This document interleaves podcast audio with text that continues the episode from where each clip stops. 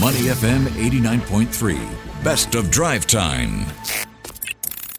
The weekly wrap on Money FM 89.3. Money FM 89.3. Good afternoon. It is drive time. Elliott Danker, Timothy Go, and Chua Tian Tian with you. Time now to take a look at the uh, top local headline of the week in our weekly wrap. Uh, Singapore's ninth president. The race is on. Another candidate announced himself this week. Yep. Two presidential aspirants so far turned up at the elections department office on the first day that candidates wishing to contest the upcoming president election can pick up their application forms. Yep. And we saw entrepreneur George Goh. You would have heard about him in the news. He announced his bid earlier this week. He was at the Novena office at about 10 a.m. with his wife and four children. And uh, our former secondary school teacher Seng Soon Kia also arrived shortly after that. All right, let's uh, get to know these uh, two presidential hopefuls, especially Mr. Goh. Eugene Tan, Associate Professor of Law, Singapore Management University, is on the line with us. Uh, Prof, good afternoon. How are you? I'm good, Elliot. Hello, Tim. Hello. Thank Professor. you for having me. All right, let's delve into Mr. Goh. What is the buzz around him? And yeah, what, what do we know about uh, Mr. Goh that, well, we haven't been told in the news so far? Well, Tim, I, I think the buzz is really around the possibility that, um, you know, Singaporeans may get to vote in the upcoming presidential election, which will likely be held sometime in September. Because we know earlier of, uh, you know, Senior Minister Tharman Shanmugaratnam's intention to run, mm-hmm. uh, but you need two to tango, right? If you only have one eligible candidate, you know, then then it would be a walkover. So with Mr. Goh on the scene with seemingly uh, impressive uh, credentials, I think some Singaporeans, uh, you know, believe that you know we might have uh, you know a contest uh, in the making. But I think we, we need to watch ourselves. I don't think we should get ahead of ourselves because I don't think it's entirely clear, um, you know, that Mr. Goh is eligible. But I think you know that doesn't change the fact, um, you know, that there is this buzz, um, you know, and that Mr. Goh's uh, story of rags to riches, you know, the different roles that he has played as a non-resident ambassador, uh, you know, to founding a charity that serves in the Himalaya region, mm-hmm. a successful business. I think those are some of the attributes that you know Singaporeans might be looking out for, uh, you know, for someone seeking to serve in the highest office of the land. Actually, we just want a polling day public holiday. well, well, I, I think that, that, That's that the will buzz. come. Right? It comes as Yeah, a package I know, deal. I know. right? I'm kidding. But Prof, you brought up this whole question about his eligibility to run for president. Any chance we could dive a little bit deeper into that? Because already this week there are some news reports. I guess he's going to have to expect more challenges as we move forward.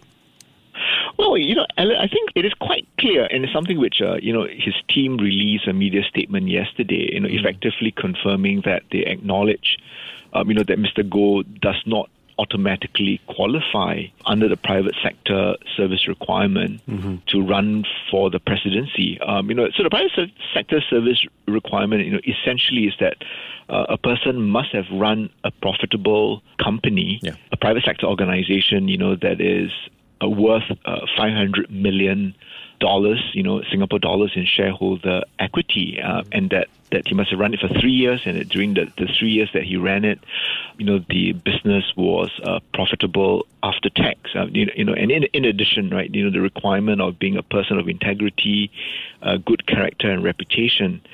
So, based on the very bare information, you know, that Mr. Goh's team has has put out, I think there were the initial queries about whether he qualifies outright.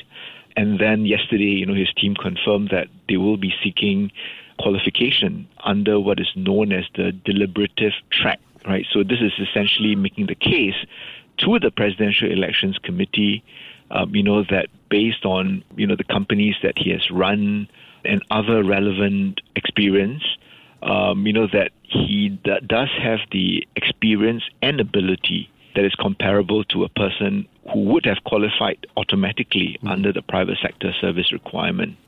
Well, uh, Professor, you, you mentioned earlier that the buzz also happens to do with Singaporeans will be getting, possibly getting to vote for the president this time around. If there's nobody else who comes forward, and if Mr. George Goh is not eligible to run for president, what happens next? Well, there will still be nomination day, but because you need to go to the nomination center mm-hmm. right, with your certificate of eligibility, right, which right. is issued by the Presidential Elections Committee, which is headed by the head of the Public uh, Service Commission. So if, if there's only one certificate of eligibility issued, then on nomination day, the person with the sole certificate of eligibility, you know, will be declared, um, you know, elected as president, right? So that means that Singaporeans wouldn't get to see any campaign period, uh-huh. uh, you know, and there wouldn't be polling day as well. So, so the election ends on nomination day itself. I, I, guess my question is what message does that send to Singaporeans and overseas as well about ah, the, the president's office and the credibility of the system and all of that? Well, Tim, you know, these are the rules, right? The rules of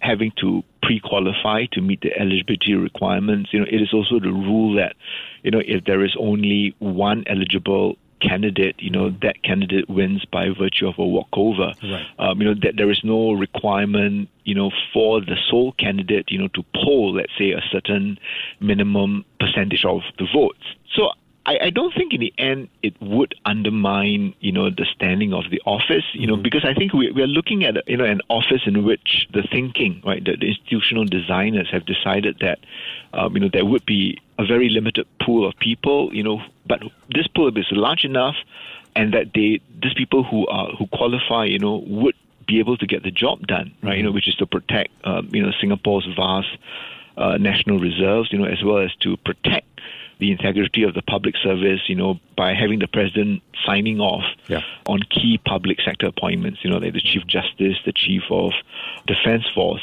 Well, an election would be nice, right? But it doesn't change the fact, you know, that the sole candidate, you know, was duly elected uh, you know, he, meets the prerequisite qualification requirements.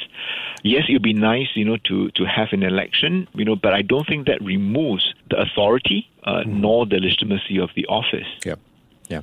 Actually, I'm a little inspired by Tim's question there. If I were to flip it and say we do get a contest, uh, as a lot of Singaporeans are hoping for, Professor, what are the odds that this contest becomes or, or, or, plays out as a bit of a versus PAP type of campaign, since Mr. Tharman obviously has ties with the PAP?